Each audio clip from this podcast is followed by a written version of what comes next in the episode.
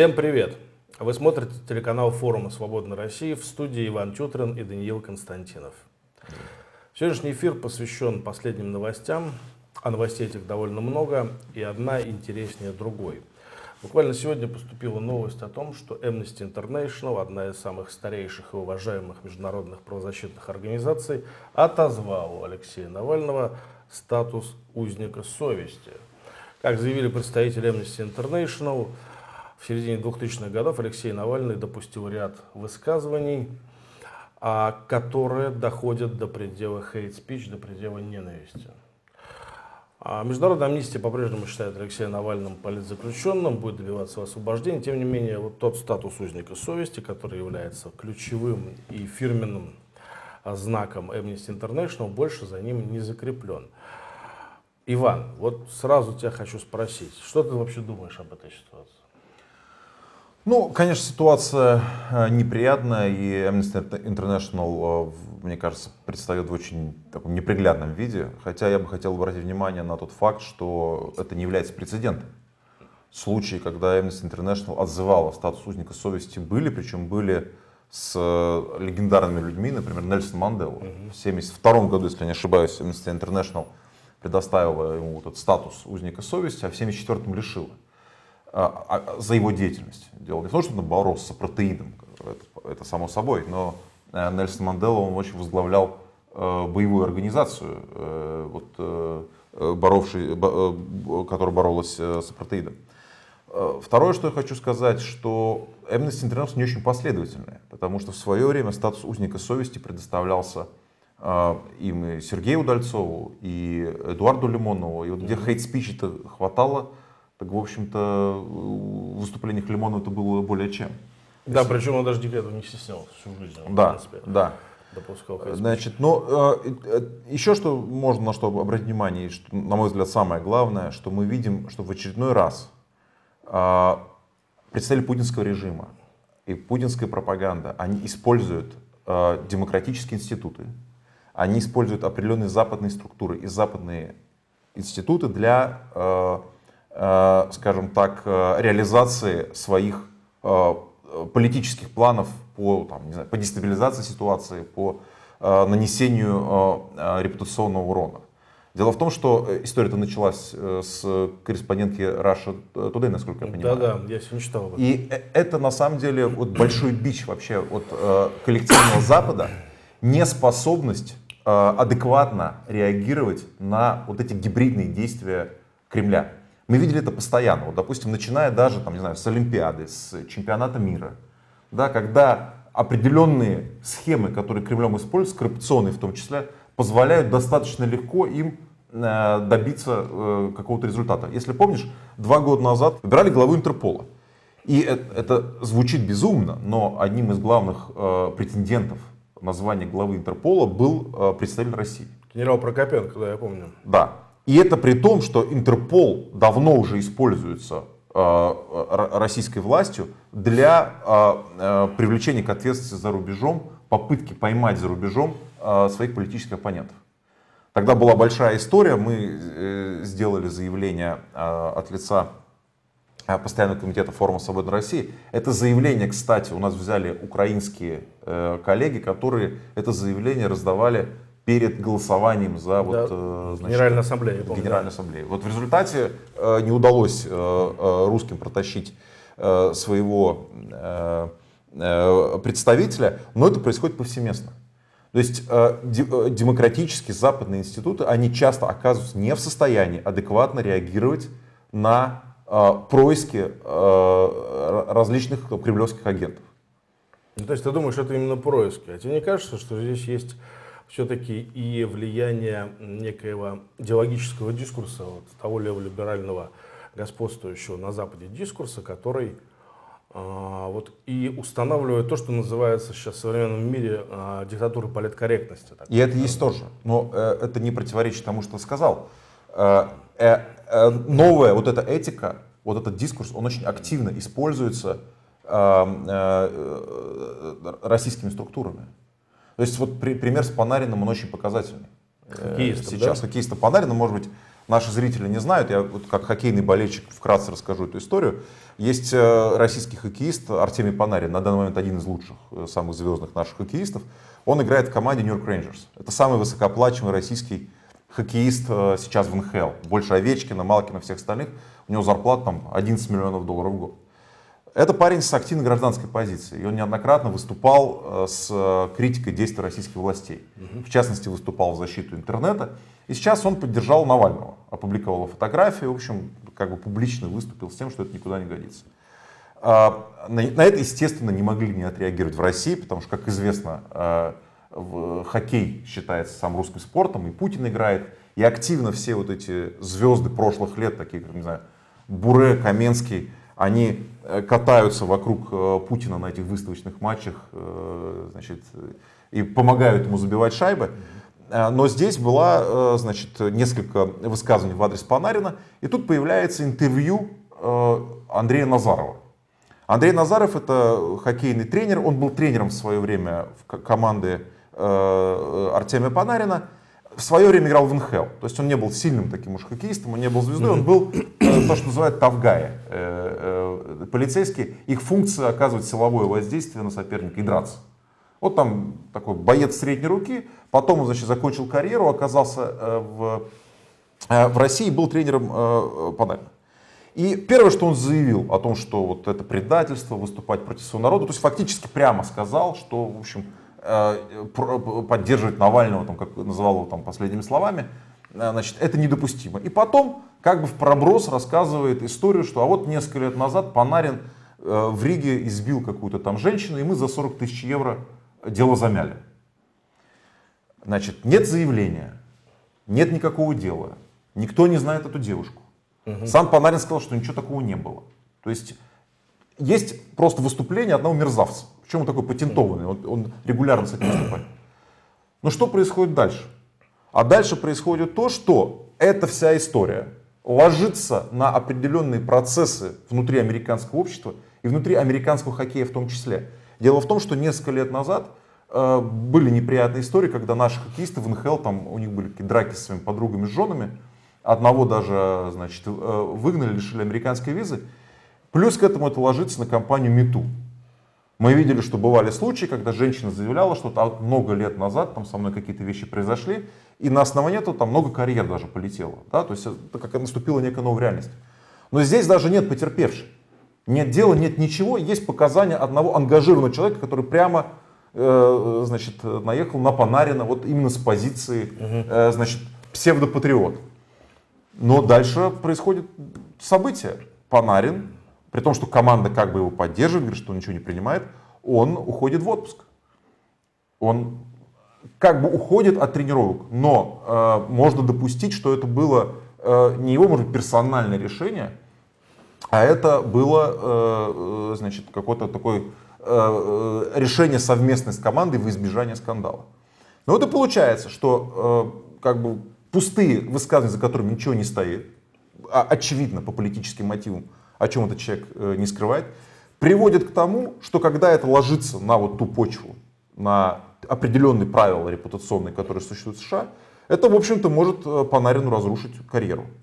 Уже точно совершенно, что он, э, конечно, за сборную России играть не будет при Путине, это совершенно однозначно. В общем-то, одной из частью кампании являлось это отлучение, предание анафеме значит, Панарина.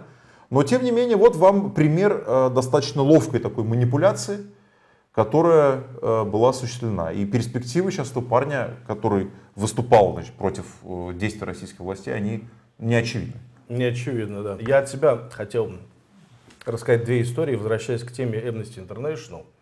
А, две истории, которые вряд ли связаны с действиями российских властей. Это именно следствие результата, результат того тренда, о котором мы говорим сейчас новой этики, политкорректности и вот всех сопровождающих это вещей.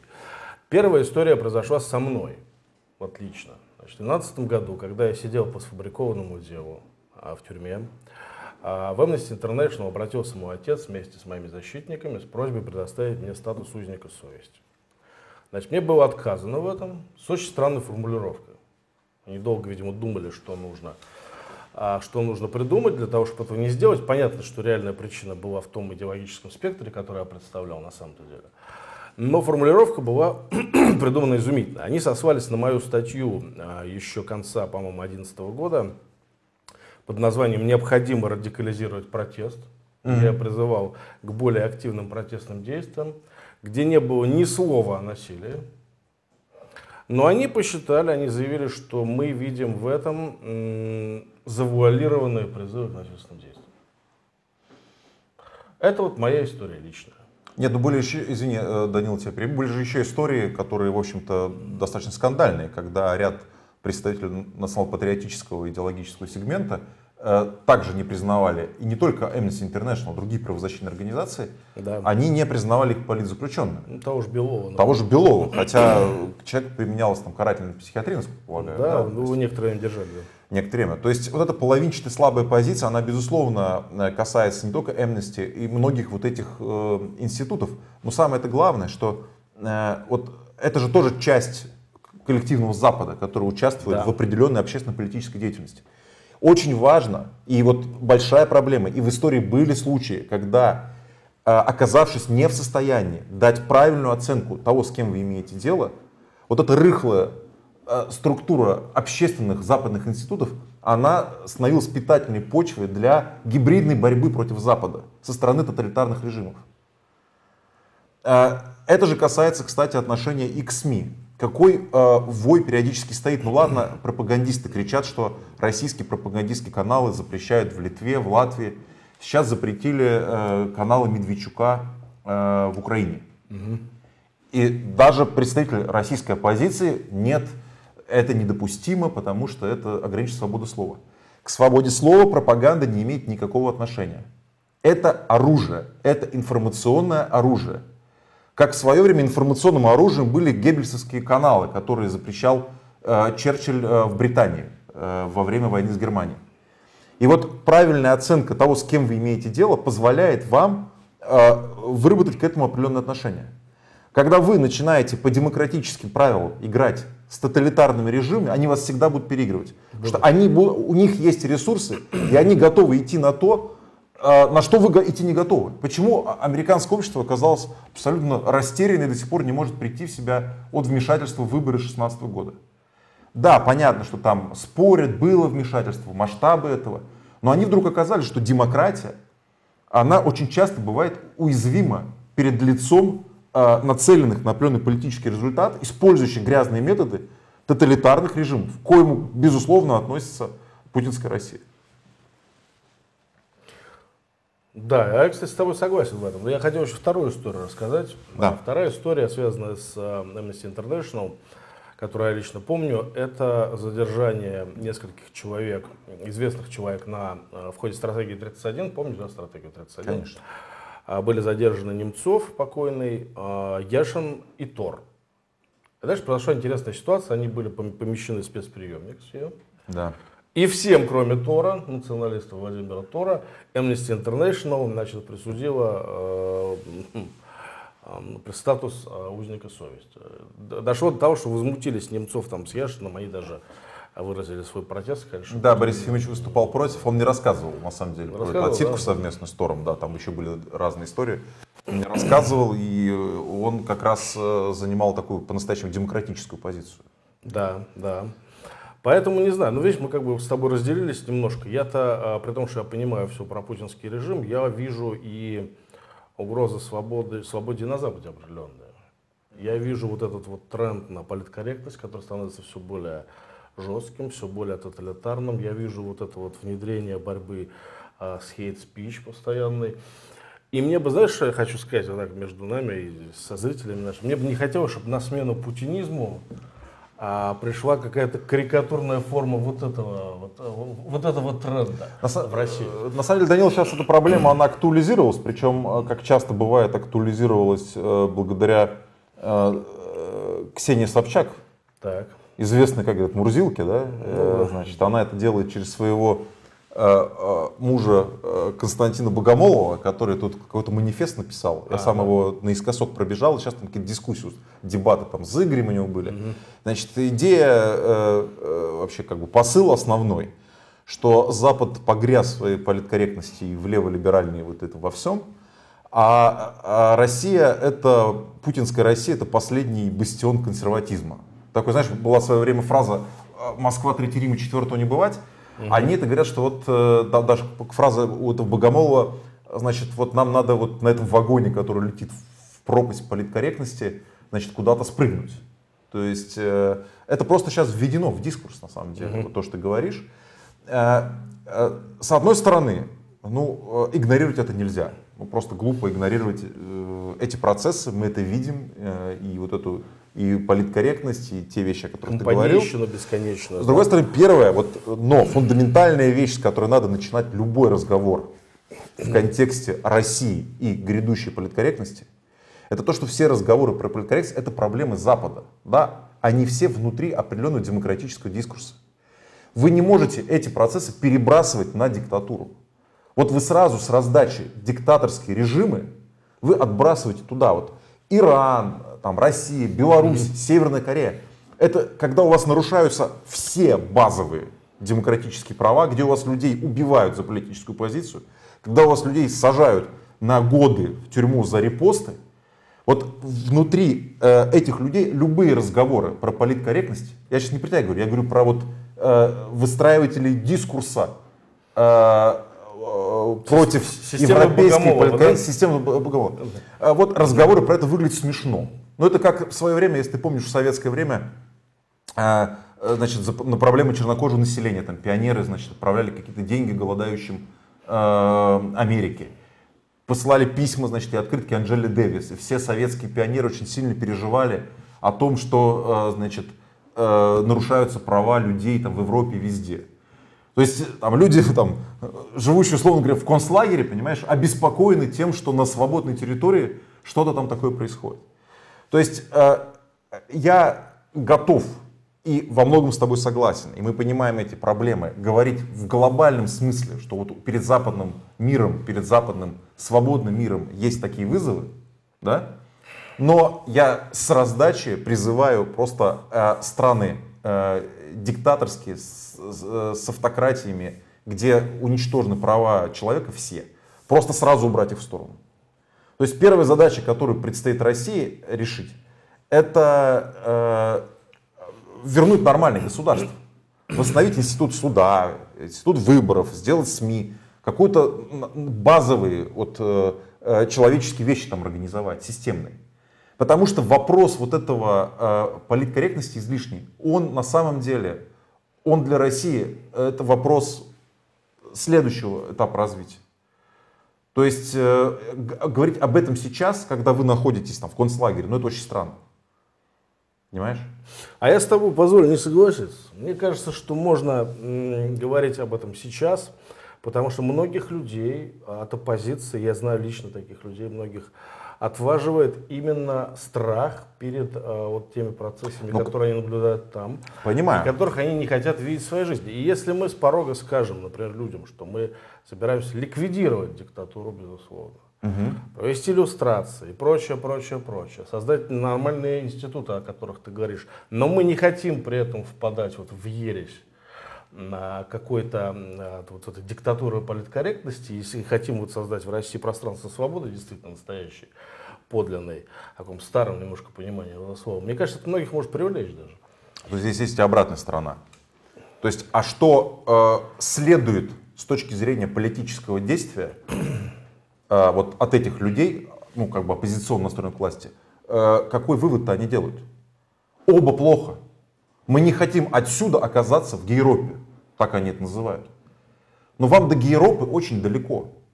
Вам сначала нужно решить проблемы и выстроить как бы конфигурацию, выстроить про новые правила, которые позволят вашим как бы угнетаемым там, по этническим каким-то принципам, по значит, там, сексуальным, по каким-то гендерным.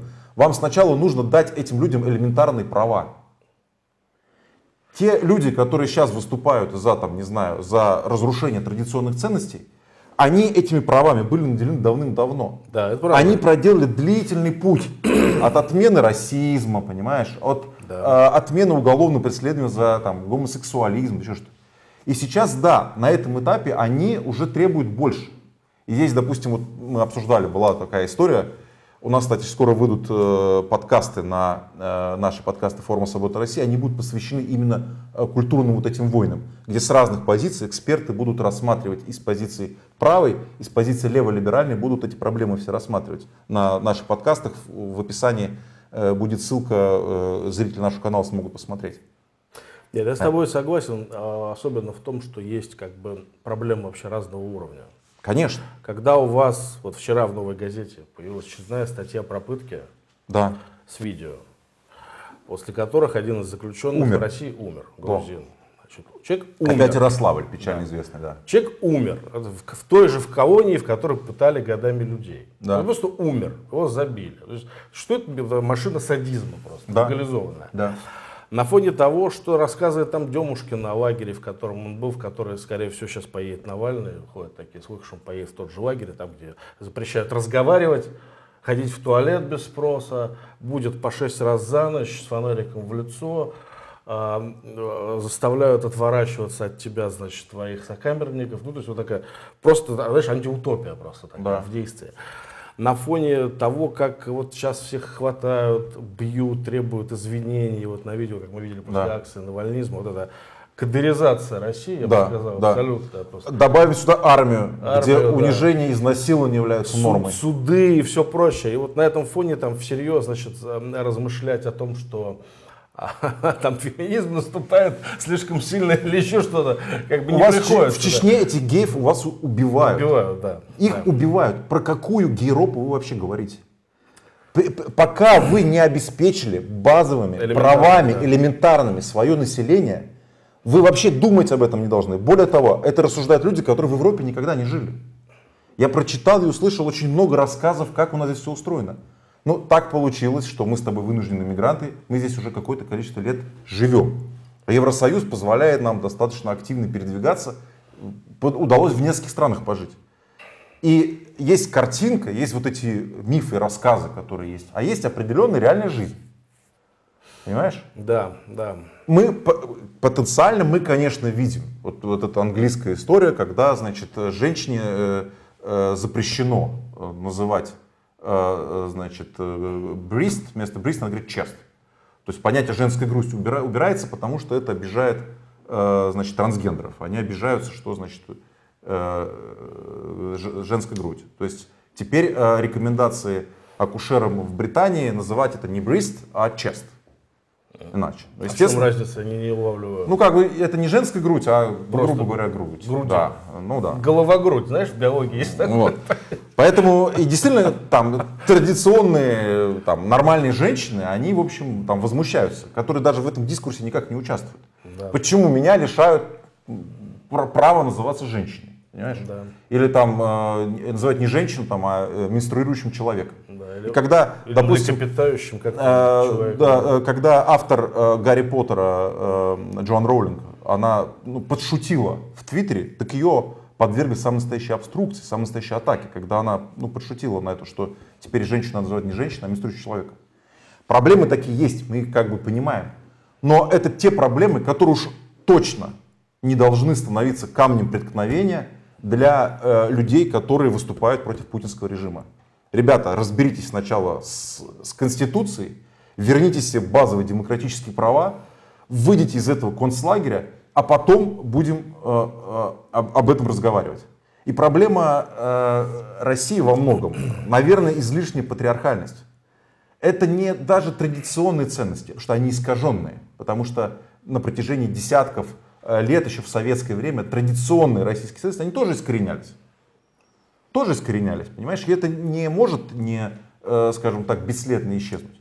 Ты говоришь, что сейчас русское общество является оплотом э, традиционализма, ну, это просто безумие, равно как Путина туда причислять. Понимаешь? Поэтому... Это скорее какое-то военно-уголовное мировоззрение такое. Абсолютно. Смесь А армейщины. э, лагерщины, Да. лагерщины и всего остального. И когда вот эти люди нам начинают рассказывать про какие-то проблемы Европы, слушайте, ребята, проблема Европы сейчас это э, война в Украине, которую вы развязали. Проблема в Европе это ваши гибридные всякие вот эти э, схемы. Проблема в Европе это коррупция, которую вы выводите, значит, э, уже из России она вышла за пределы и сковывает европейские страны. Вот это проблема Европы. Проблема Литвы не в, в, в воспитании там, детей. Проблема Литвы, первое, это э, выстроена сейчас э, атомная станция в 30 километрах от Вильнюса, которая является потенциальным э, средством шантажа и э, массовой, как бы, массового поражения. Вот это проблема Европы. Да, да и вообще сравнивать там, допустим, я, я, кстати, далеко сейчас зайду. Я считаю, что невозможно сравнивать даже увольнение, скажем, из какого-то университета а, за хейт-спич, например, да. с посадкой на реальный срок за пост в интернете. Ну, ребят, у нас, я напомню, просто есть такой человек Борис Стамахин, да. не все знают просто. Это человек, который просидел 12 лет за слова. Да какой-то газетенке, которую никто не читал. Ну, я прошу прощения у Бориса, но, но он сам это знает прекрасно. Ее читали несколько десятков человек в России. «Радикальная политика» называлось это издание. Вот за статьи в таком издании у нас в России человек а, просидел 12 лет. Ну, вот э, у Аркаши Бабченко э, за репосты его статьи несколько человек сидит. Сидит, да. Он, э, я помню, писал об этом, да. И я таких примеров знаю. Я, При, я приведу пример томского блогера Вадима Тюменцева, я знаю, что он нас смотрит. Мы с Вадимом сидели в камере вместе в 2006 году. Еще административный арест. Это ну, были последствия наших действий во время российско-германского саммита. Значит, нам дали по 10 суток, вместе сидели значит, э, тоже за посты э, в интернете отсидел 5 лет. Вот вышел два года назад. лет? 5 лет за посты. Понимаешь? Это ужасно. Просто человек из, как бы, из нашей вот э, стомской позиции. Я уж молчу про националистов, я вспомнил Демушкина, который два года отсидел вот в этом лагере. Да, ну, на самом деле десятки, сотни людей сидят. Белова там, да. Тысячи, да. И э, экстраполировать это на те вещи, ну это просто ну, в некотором Но смысле не, нелепо. Несравнимо. Ну несравнимо, да. Это несравнимо. Вот. Другое дело, что если мы говорим глобально, то такие проблемы существуют, безусловно. Но они станут для России актуальными еще не скоро. Ну, это как э, с Трампом, помнишь эта дискуссия с Трампом, когда э, мы с тобой обратили внимание, то, что люди как бы очень много придают этому значение, забывая вообще о факторе Путина в России. Просто. Да. Вот эти сражения бесконечные. Кстати, фейсбучные в основном. Сражения происходят между людьми э, схожих взглядов, да. демократических, да. когда они без конца зарубаются на какие-то сторонние темы. Да. Трамп стал э, камнем преткновения. Многие сторонники Трампа, они начали там передавать анафеме те, кто против него выступал. То есть это... Ну там, да, все сложно. Я знаю. Да, и в обратную сторону. То есть, да. Меня уже неоднократно предавали анафеме, почему с разных сторон, по-разному то и так им не, не это, и так им не то, и так им не то. Ну то есть а, нет, у тебя проблема тяжелая, и тебе с этим долго жить. Ты будешь э, для националистов э, перешедшим на сторону либералов. Да, слишком либеральным для либералов. А для либералов ты сам будешь националист, тебе все будут да, притаскивать да. ссылку про то, как да. ты там ходил на русский марш. Да, ну ничего, я готов потерпеть. Ничего страшного. И на самом деле, в отличие от Алексея Навального, я уже не буду претендовать никогда на статус Amnesty International. Кстати, после этой истории с Навальным я бы вообще никогда не стал бы обращаться в Amnesty International, просто из принципа. Я тоже так считаю. Потому что некрасиво. Потому что на фоне репрессий настоящих, реальных репрессий, заниматься ерундой, выискиванием. На самом деле, это удар по репутации Amnesty International да. и вообще вот этих правозащитных организаций. Ну, как сказала, кстати, наш спикер форума Ольга Романова, э, это больше говорит об амнисти, чем об да, России. я абсолютно согласен. На самом деле это вот, э, на э, будущее Алексея, на отношение к нему на Западе, мне кажется, не влияет никак. Может быть, будет сделана попытка раскручивания. Вот мы в прошлой передаче говорили, что мы сталкивались с тем, что украинцы и грузины, что какие-то вещи вспоминали и вспоминают до сих пор. Да, да. А, ведь что происходит очень часто? Пытаются, чтобы дискредитировать, чтобы понизить, э, скажем так, лишить или уменьшить общественную поддержку на Западе, пытаются вот какие-то э, болезненные э, темы для Запада вытащить. Или высказывания по болезненным темам, например. Ты обрати внимание, как они настойчиво называют сейчас Алексея opposition führer. Это ведь не случайно. Так, конечно. Они вводят вот этот месседж, особенно в отношении конечно, Германии. Э, и вводят, что Навальный, он такой же, как русский Гитлер, русский, да. Гитлер, э, русский Путин. Путин вам понятный. То есть, это, опять же, это ведется кампания. Кампания. Это да. не случайно. Я никогда не поверю, что это вот случайная вещь, которая ведется кампания по дискредитации по самым разным направлениям. Поэтому, когда люди э, вроде бы оппозиционных взглядов и биографии вдруг э, вплетаются в этот тренд, это вызывает вопросы, согласен. Ну, вспомни того же Явлинского с его недавней этой Да, статьей. Ну, вот кто нет, его э, сказать, язык? более того, Явлинский там все понимает, человек там 30 лет э, в российской политике, и все понимают уже все про Явлинского, все понятно. А очень часто есть комментаторы э, на Западе, которые создают определенные, влияют на общественное мнение. К ним прислушиваются, они себя позиционируют как там, не знаю, эксперты по России. И вот когда втягиваются они, а там бывают разные истории. Там э, они не обязательно могут э, быть, э, значит, там заряженными, да, как говорят. Они не, не- обязательно с ними поработали и, там, и дали взятку. Это очень часто полезные идиоты. И этим пользуются, потому что вот и в этом уязвимость. То есть как только а, вы, у вас нет четкой оценки режима, как только в вопросе аннексии Крыма, вторжения в Грузию, военной, а, а, значит, военного вторжения в Украину начинаются но и какие-то вот объяснения, это сразу э, создает такую рыхлую структуру и в итоге позволяет э, э, значит, Кремлю проводить свою повестку. На самом деле мы говорили, что сейчас у нас ситуация стала черно-белой в стране. И если вы говорите, что я не за Путина, я и не за Навального, ну, значит, тебя, значит ты, тебя за доской вообще нету. Потому что э, речь не о позиции Навального, не о его высказываниях. Речь о том, что Навальный в данный момент, э, э, скажем так, э, является вот выразителем всего российского протеста. Ну, объективно так получилось на сегодня. Да, да. Да. А идеологическое разногласие есть, конечно. Можно об этом говорить, можно и нужно об этом говорить. А можно ли критиковать какие-то действия? Можно и нужно, потому что это позволяет нам вырабатывать алгоритмы противостояния режиму. Но, э, значит, сейчас начинать вы- выяснять отношения, ну, мне кажется, это нелепо. Да, я согласен с тобой. Еще одна тема важная, э, тема новостей этой недели. Э, 25 числа начнется голосование в Москве по вопросу установления некоего памятника на Лубянской площади. Э, Предложено два варианта. Э, Дзержинский и Александр Невский. Э, Достаточно странно, на первый взгляд, выбор. На, первый На мой взгляд, достаточно. абсолютно логичный. Вот что ты Да. думаешь вообще, что происходит, зачем все нужно? Первое, я считаю, что э, вообще сама вот эта идея, которая вброшена, она, э, это известный финт, когда, э, значит, общество, э, ситуация накаляется, происходят какие-то процессы социального, социально-экономического и общественного брожения, нужно дать какую-то тему. Значит, в свое время это был, скажем так, Крым, это может быть какое-то внешнеполитическое завоевание, а где-то может быть вот такая история с памятником, которая активно раскручивается. В принципе, э, с одной стороны, как бы, ну, логически, то есть э, в стране чекистская диктатура, и, соответственно, Дзержинский э, как бы смотрится органично, да, в этой, то есть в целом я все это считаю как бы акцией по отвлечению внимания, но если разобраться в двух этих фигурах, то они отнюдь не случайны. Значит, но э, такая крамольная вещь, мне это кажется, что фигура Александра Невского, она э, для путинского режима подходит больше. А я, кстати, тоже так думаю. А почему? А почему? А Там, потому? А потому что Александр Невский, большинство-то, кстати, в 2008 году проводился опрос «Имя России», и Александр Невский в нем победил. Победил. Да, это, по-моему, 2008 году, сколько уже, много лет прошло. Ну, что большинство людей знает у нас про Александра Невского?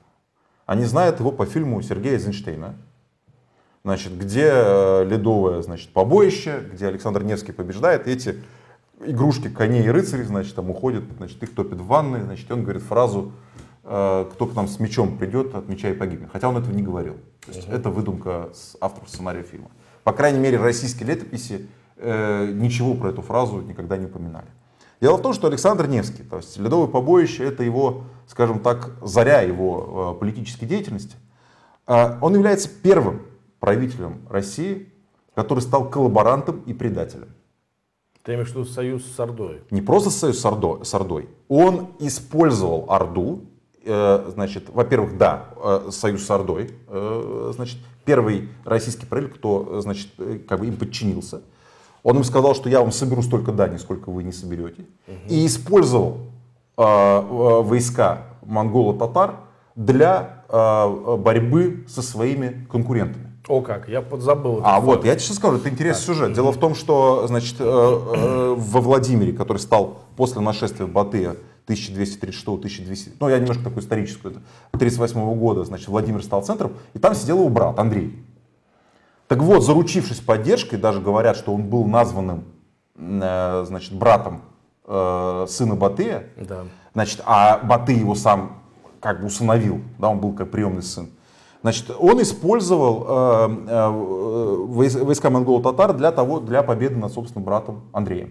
То есть ему монголы активно помогали э, в, в- том, чтобы победить своих То конкурентов. есть, по сути, использовал оккупационные войска. Оккупационные войска присягнул. Э, И более того, вот тот самый Новгород, который он спасал, значит, его как бы, там его правил его сын уже несколько лет, сын Василий. Вот тот самый Новгород, Александр его а, захватил, и там творили жуткие вещи. Самого этого Василия, Василия посадили в кандалы. А, Юрий Афанасьев в свое время писал, что там э, в летописи писали о том, что отрезали тем, а, а, Новгород не подчинялся на тот момент Орде. Они отказывались платить дань. И Александр Невский руководил, значит, э, кампанией по принуждению э, подчинению Орде, Орде против своего собственного сына. Вельможам, то есть высшим э, высокопоставленным людям Но- Новгорода, отрезали носы, отрезали уши. Летописи указывают, что выкалывали глаза. Это все, кстати, у Юрия Афанасьева э, э, хорошо написано и рассказано. То есть это первый коллаборант и предатель, который использовал оккупационные войска для получения власти и для ее удержания. И в этом смысле я считаю, что э, вот этот, э, кстати, до 40 года, до фильма Эйзенштейна, к Невскому было такое не очень хорошее отношение. И Ключевский в свое время, Соловьев достаточно прохладно по нему говорили, то есть он не был таким национальным героем. А вот в конце 30-х, когда вот эта тема войны стала активно появляться, образ э, Александра Невского и Ивана Грозного, который в фильмах Эйзенштейна был представлен, он использовался Сталиным для определенной вот, э, значит, пропаганды, э, вот, э, для определенного позиционирования. Что ли. Поэтому этот э, коллаборант и э, первый правитель-предатель, а э, я считаю, что Путин и его клика занимаются примерно тем же самым. Это люди, которые по большому счету предают интересы граждан России, обкрадывают его на протяжении э, уже двух десятилетий. И в этом смысле как бы Невский вполне себе годится для этих товарищей. Ну как вообще- символическая фигура. Ну и вообще в современной российской государственности, в путинском режиме есть что-то глубоко ордынское, на самом деле, такое по стилю управления. Безусловно. Глубоко Безусловно. А э, одно, одна из главных параметров это же принцип восточной диктатуры. Когда никакие не институты не работают ничего, твоим э, социальным лифтом, твоим источником обогащения является близость к царю, к хану, Да. К фараону, называйте как хотите. Елбасы можно назвать, тоже Путину подходит слово елбасы. Вот. Чем ты ближе к хану и правителю, тем э, значит, больше у тебя денег и власти. Это то, что мы видим в чистом виде сейчас в путинской России. Мне вдруг пришло в голову, хотя я это видел у себя в комментариях, это не, не моя э, личная идея, что гораздо более логично было бы поставить вообще памятник Батыю на Лубянской площади, как своему, так сказать, предшественнику. А Невский в этом смысле очень, эрго- как бы, а Невский Ну да. что, названный сын его был, э, по крайней мере, так. Причем, насколько я помню, он получал ярлык, Да. он участвовал в том числе во внутриордынских разборках, насколько Безусловно. я помню. Там какие-то были очень э, сложные. Ну там травили, там э, и самого Батыева, судя по всему, отравили. Там э, пр- происходили там постоянно вот эта борьба внутри была. И названного брата этого Но отравили. есть я еще один важный факт, который ты не назвал. а, аспект, точнее, даже не факт. Это то, что он является символом победы именно над Западом, над западными людьми. Это же не случайно. Ведь а, не памятник же кому-то, кто там, э, не памятник же Дмитрию Прорубил- Донскому. Или да? Петру Первому, который прорубил окно в Европу, например. Но он Ну, стоит, правда, в Москве. Он кстати, стоит, да. но он стоит с других времен. Он стоит другие, да, и с другим смыслом. И походу. с другим И с смыслом. другим смыслом, да. А здесь как бы именно вот, да, прордынский человек, победитель Запада. Мне кажется, это не случайно. Я, Как- кстати, не удивлюсь, если он победит сейчас. Я в этом не сомневаюсь. Не сомневаешься? Я не сомневаюсь. Почему? Потому что Дзержинский это на повышение. Э, Дзержинский это то, что раскалывает, это то, что может возбудить какое-то количество людей таких. То есть э, Дзержинский э, слишком кровавая фигура, слишком одиозная. И а зачем им сейчас идти на обострение? Зачем им сейчас порождать какие-то вот э, такие... Достаточно того, что мумия Ленина там по-прежнему лежит. Достаточно того, что э, э, сумасшедшим э, позволяют э, цветы памятнику Сталина возлагать, устанавливаются памятники Сталина. И поэтому Дзержинский это как бы такое повышение градуса, и все будут радоваться, потому что, э, ну, хоть не, не, не, хоть не Дзержинский, ну, Невский бог с ним, ну, хоть не Дзержинский. То есть я думаю, что Дзержинский это своего рода такая, знаешь, затравка и тоже определенный такой ход. Хотя подавляющее большинство плохо знает историю, плохо знает трактовку вообще того, что там происходило, и плохо знает э, э, значит, историю там, Александра Невского, поэтому для них Александр Невский это действительно имя России. То есть это как бы накручено уже, и вот опять же мы с тобой говорили, что в 2008 году уже он выигрывал общенациональном конкурсе. Угу. Есть один аспект, о котором мы не упомянули, я бы хотел с тобой поговорить об этом, касательно Дзержинского. А, мне кажется, что вот в этом пестовании Дзержинского путинским режимом есть глубокое внутреннее противоречие, потому что, несмотря на то, что это был основатель ВЧК и руководитель, несмотря на то, что это был человек, лично ответственный за красный террор, поверенный слуга Ленина, истреблявший контрреволюционеров тысячами, несмотря на то, что он больше всего запомнился именно как палач, но следует помнить, что первую половину жизни он был революционером. Причем революционером радикальным. Я бы даже сказал, больше половины своей жизни. Больше, да. Который пытался осуществлять теракты, который, да. по, по некоторым слухам, был связан с экспроприациями, который занимался агитацией за вооруженное восстание. Но он больше 10 сроков, во-первых, у него было. Да, у него больше 10 много арестов, ссылок, арестов, ссылок, он избегал Это был враг государства. Да, на самом деле. Конечно. И мне кажется, что если они пойдут по пути пестования вот Дзержинского и подобных персонажей, то здесь возникает у многих людей, которые начнут э, интересоваться значит, этими фигурами, соблазн узнать побольше о них. И появляется дуализм. Да. То есть получается, что с одной стороны это человек, который топил в крови, э, да, значит, собственное да. население для того, чтобы там э, огнем, мечом, да, устанавливать да. диктатуру пролетариата. А с другой стороны, ты революционер, да. который э, долгие годы боролся, значит, боролся и в итоге, в итоге, победил. И в итоге победил. И это наводит на странные размышления. Да. Ну да. Очень такие это интересный аспект, да, забавный. Но вот мало кто на это обращает внимание. То есть я бы на месте Путина сильно задумался, прежде чем вот так вот выдвигать вперед. Так я уверен, что Дзержинский это, это фейк. Фейк. Это абсолютно ложный финт. Абсолютно ложный финт возбудить, чтобы все кричали. То есть люди, на самом деле, ты обрати внимание, многие в, в разгаре этой дискуссии, у них там на второй план уходит э, Навальный. Ну, Навальный сидит и сидит, а вот возвращение э, Дзержинского, ну вот это уже, а да, все. Богомолов, помнишь, с манифестом? То... А что, да, все? Да. А что, да, все? Ну, поставили памятник. Как будто без памятника у вас, э, значит, цветут сады, понимаешь? У вас устанавливается 20 лет персоналистская диктатура фашистского типа, да? То есть есть чекистская диктатура, да? То есть и в этой ситуации сим, появление символического вот этого памятника, оно, оно мало что меняет. Я на самом деле его ввожу вот в ряд тех же вещей, которые будут просто сметены сразу. Там, не памятник Дзержинскому, условно говоря, э, Конституция это путинская, которая принята, гимн, казалось бы, символическое значение, но это важное значение. Это важное значение, показавшее разворот э, значит, России в сторону э, тоталитарного государства. Поэтому эти все вещи будут сразу сметены. Я, кстати, насчет Александра Невского не уверен. Потому что, опять же, в массовом сознании он не является фигурой как бы негативной, он не является коллаборантом и предателем. Соответственно, как бы там шансы простоять Невского, э, они выше, чем потенциально Дзержинского.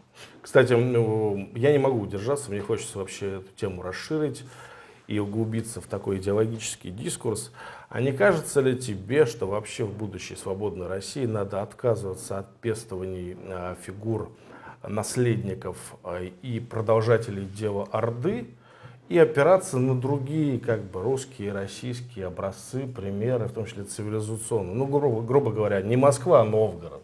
Да, конечно. Я не знаю, не Невский там, а кто-то другой.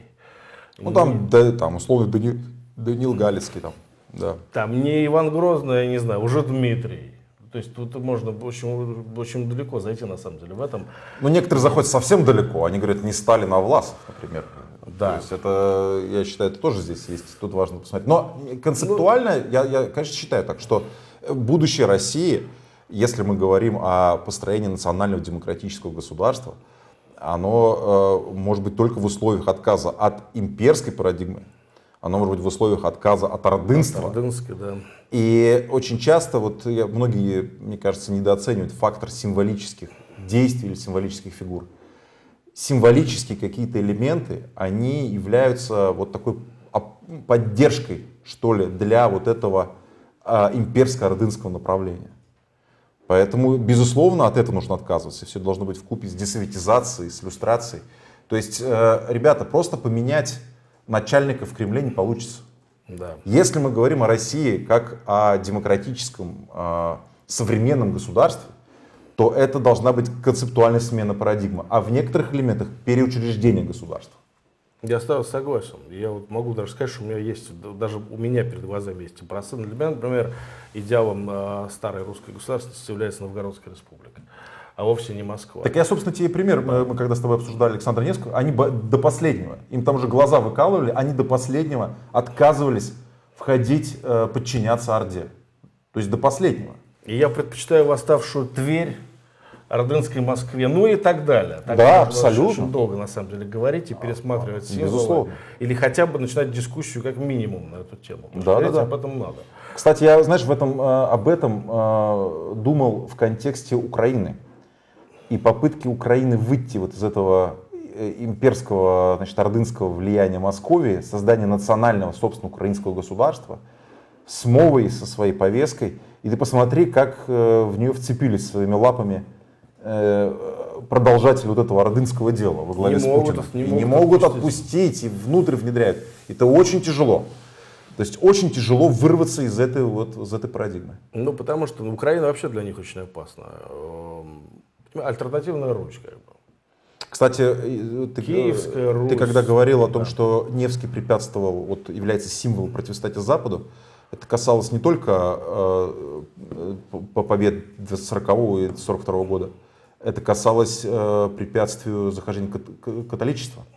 В то время достаточно активно католицизм шел, допустим, он зашел в Литву, угу. например. Так вот, Невский, он стал на пути не только э, тевтонцев, условно говоря, он стал на пути проникновения э, католической э, религии в России. Да, это интересно. Хотя, все-таки я сделаю небольшую оговорку, я не считаю тевтонских рыцарей большим благом. Безусловно. Для Руси, для кого-либо еще. Нет, безусловно. Вот в Латвии, например, о них очень такая память. Тяжелая, так а мы, нет, мы никого, мы, мы, мы в данном случае э, вот этот этап жизни Александра Невского мы как бы убираем в сторону. То есть он препятствовал проникновению католицизма, они не были католиками. То есть католицизм шел э, как бы с юга. Он препятствовал католицизму проникновению уже будучи великим князем. Это уже было его вот там, с 50-х годов 13 века. Но здесь я бы не хотел, знаешь, здесь есть опасность э, впасть в такое вот, э, э, прийти к выводам Андрея Николаевича Илларионова, нашего коллеги по форуму, который как бы, э, помнишь его лекцию в Черногории, и его эфиры на нашем канале, где он всегда как бы отталкивался от того, что чем, чем меньше, чем менее русское что-то, тем лучше. Лучше католицизм, не, чем не, не. православие. Я категорически нет. Категорически нет. И как бы э, дело в том, что я вообще считаю, что я очень часто вижу ошибку ну, может это не ошибка, но когда ну, там, православная вера, она соединяется с действующим РПЦ. Действующий РПЦ в, вот во главе с этим человеком, я не сомневаюсь, потому что человек связанный с, с давних пор с КГБ СССР, там других не было. Это является инструментом путинского режима. И это имеет отдаленное отношение к нормальной, скажем так, истинной православной вере. Поэтому соединение веры и института в виде РПЦ это две разные вещи. И многие, критикуя там, этого Кирилла, они, значит, автоматически это перебрасывают на православие. Да. Это, это, это неправильно, и это не надо делать. Вы, у вас есть определенные культурные традиции, это наш социокультурный код. Православие не противоречит э, вашей причастности к западной европейской цивилизации. Не противоречит совсем. Это как бы, можно есть примеры э, э православных стран совершенно нормально интегрированных. Да, есть. Здесь нет никакого противоречия, этого не надо здесь искать. Но я просто к слову сказал, что вот это противоречие Запад, как бы э, раньше определенные э, э, идеологические вещи, мировоззренческие, они просто заходили через религию. Я понимаю да, прекрасно, да. о чем ты говоришь, да. А, кстати, тебе не кажется, что вообще Путин, вот я тут задумался, что Путин пытается в некотором смысле все последние годы реанимировать вот эту Орду, вспомни его идею и практику создания Евразийского союза, в котором, кстати, пытался и Украину втянуть, с чего Майдан начался. Да. Попытки фактически принудить Украину к вступлению в этот Евразес. А не в, Евро, э, в Евросоюз. Да, в да. этом что-то есть такое тоже глубоко ордынское. То есть он даже, он даже союзников выбирает себе. Вот посмотри, там Казахстан, там, я не знаю, Киргизия, Туркменбаши. Очень силен душок вот этого евразийства и ордынства, на самом деле, да, в этом режиме. Да. Очень силен. И это чуть ли не открыто декларируется сейчас. Да, и да. доходит до смешного, что, что в России, например, граница с Европой закрыта, она визовая, а со Средней Азией нет. Это же, это же очень показательно. Да, да. То есть э, ведь союз с диктаторами, э, в его основе что лежит? Ну, определенная ценностная близость, да, определенные мировоззренческие вещи. Но это же просто там, там решается вопрос по решению одного человека. И у тебя решается вопрос и по решению человека. Да. Вы можете быстро решить технологическую задачу, не размениваясь на все эти бесконечные какие-то прения, разборки, угу. значит, голосования, какие-то импичменты. Вот там э, с их точки зрения абсолютно ерундой занимаются все эти Абсолютно. западные бюрократы, тратят время. А, правда лишь в том, что иногда а, вот эта бюрократическая а, машина и вот, это, вот эти институты и сложность принятия решений, при котором учитывается мнение большого количества людей, оно не позволяет принимать быстрые какие-то решительные действия. Я и говорю сейчас про представителей Запада. Я понимаешь? согласен с тобой, да. Да. А диктатор может себе позволить. Взял и решил, понимаешь. Завтра сделали. У нас время постепенно подходит к концу, но я бы хотел в конце эфира э, затронуть одну важную тему. Мы сегодня уже начали говорить о терроре в контексте Дзержинского сначала. И э, хочу напомнить нашим телезрителям, что в эту субботу, 27 февраля, будет День памяти Бориса Немцова, который был убит в Москве 27 да, февраля 2015 а, года, по-моему, да. да, в 2015 году он был убит. Мы здесь э, в Вильнюсе организуем свою акцию. Ты можешь поподробнее рассказать о э, Да, э, мы организуем акцию. Пройдет она в сквере Бориса Немцова. Дело в том, что сквер напротив российского посольства назван его именем. Значит, в 3 часа по Вильнюсу, это в 4 по э, Москве, мы проводим, ну, мы решили сделать в форме митинга, не потому что мы ждем большое количество людей, хотя традиционно несколько десятков э активистов и литовцев тоже, они на мероприятие памяти Бориса Немцова выходят, и депутаты местные приходят, и депутаты Европарламента приходят, и в этот раз они будут. Мы проводим вот такую акцию в форме митинга. У нас есть э, значит, мегафон, там можно будет выступить. Я считаю, что очень важно э, чтить память Бориса Ефимовича. Это настоящий демократ. Это яркий э, политический деятель, конечно, недооцененный при путинизме, конечно, не реализовавший всего своего потенциала огромного. Для меня это, конечно, и личная история. Я с ним несколько лет работал, два года работал вот близко в формате каждодневного общения. Знаю его со своей стороны, не с той стороны, как его, скажем так, широко многие представляют. Это моя личная история, но мне э, представляется, что политически необходимо э, э о нем помнить, э, потому что все-таки 6 лет прошло. Э, новое поколение оппозиционеров, для них он уже фигура такая, становится немножко мифологической, плохо помнит. Те, которым там по 18-19 лет. При этом э, есть определенное наследие немцовское, есть те вещи, которые пророческие, которые он говорил про и Путина, и путинский режим.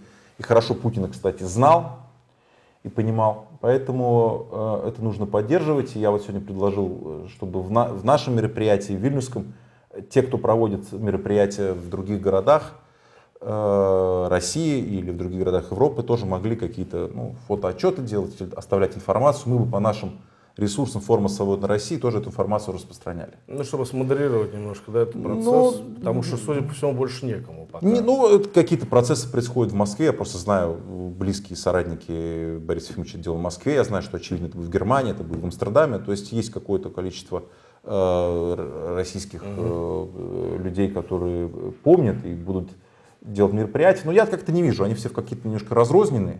И мне самому просто будет интересно посмотреть, как это где было. Вот важно эту память поддерживать. И в отношении Немцова, и в отношении Анны Политковской. А слушай, а в Москве же, получается, акция не разрешена. Акцию не разрешили, насколько я полагаю. То есть, да? И как ты думаешь, твой прогноз, что будет происходить? Я думаю, что будет происходить э, встреча на Трикуровском кладбище, угу. где Борис Ефимович похоронен. И думаю, что, может, потом будут какие-то закрытые мероприятия в каком, не знаю, в центре Сахарова, э, обсуждение или какая-то... Но выступлений активных ты не, не, не прогнозируешь? Но я думаю, что власти будут всячески этому препятствовать. Потому что, ну понятно, а, они сейчас э, получили определенную инициативу в плане сбивания протеста. Угу. Я так полагаю, что нет же акций на ближайшее время не запланировано. Нету. И я думаю, что они будут пытаться сейчас сделать, э, чтобы как минимум месяц или два ничего вообще не происходило. Вчера там Левый фронт с КПРФ там побегали где-то там в Москве. Но я думаю, что они сейчас, вот вплоть до, может быть, майских праздников, будут пытаться максимально зачищать любую активность для того, чтобы волна как бы окончательно успокоилась. Ну, по крайней мере, здесь, в Вильнюсе, мы можем себе позволить выйти, и мы это сделаем в субботу, поэтому те из наших зрителей, кто э, находится в Вильнюсе или будет в Вильнюсе в эту субботу, приходите. Да, в 3 часа дня, э, это напротив российского посольства. Мы будем ждать вас. Всем спасибо, спасибо, Иван, за разговор. С вами были Иван Чутрин и Даниил Константинов на канале форума «Свободной России». Оставайтесь с нами. Всего доброго. Всего доброго.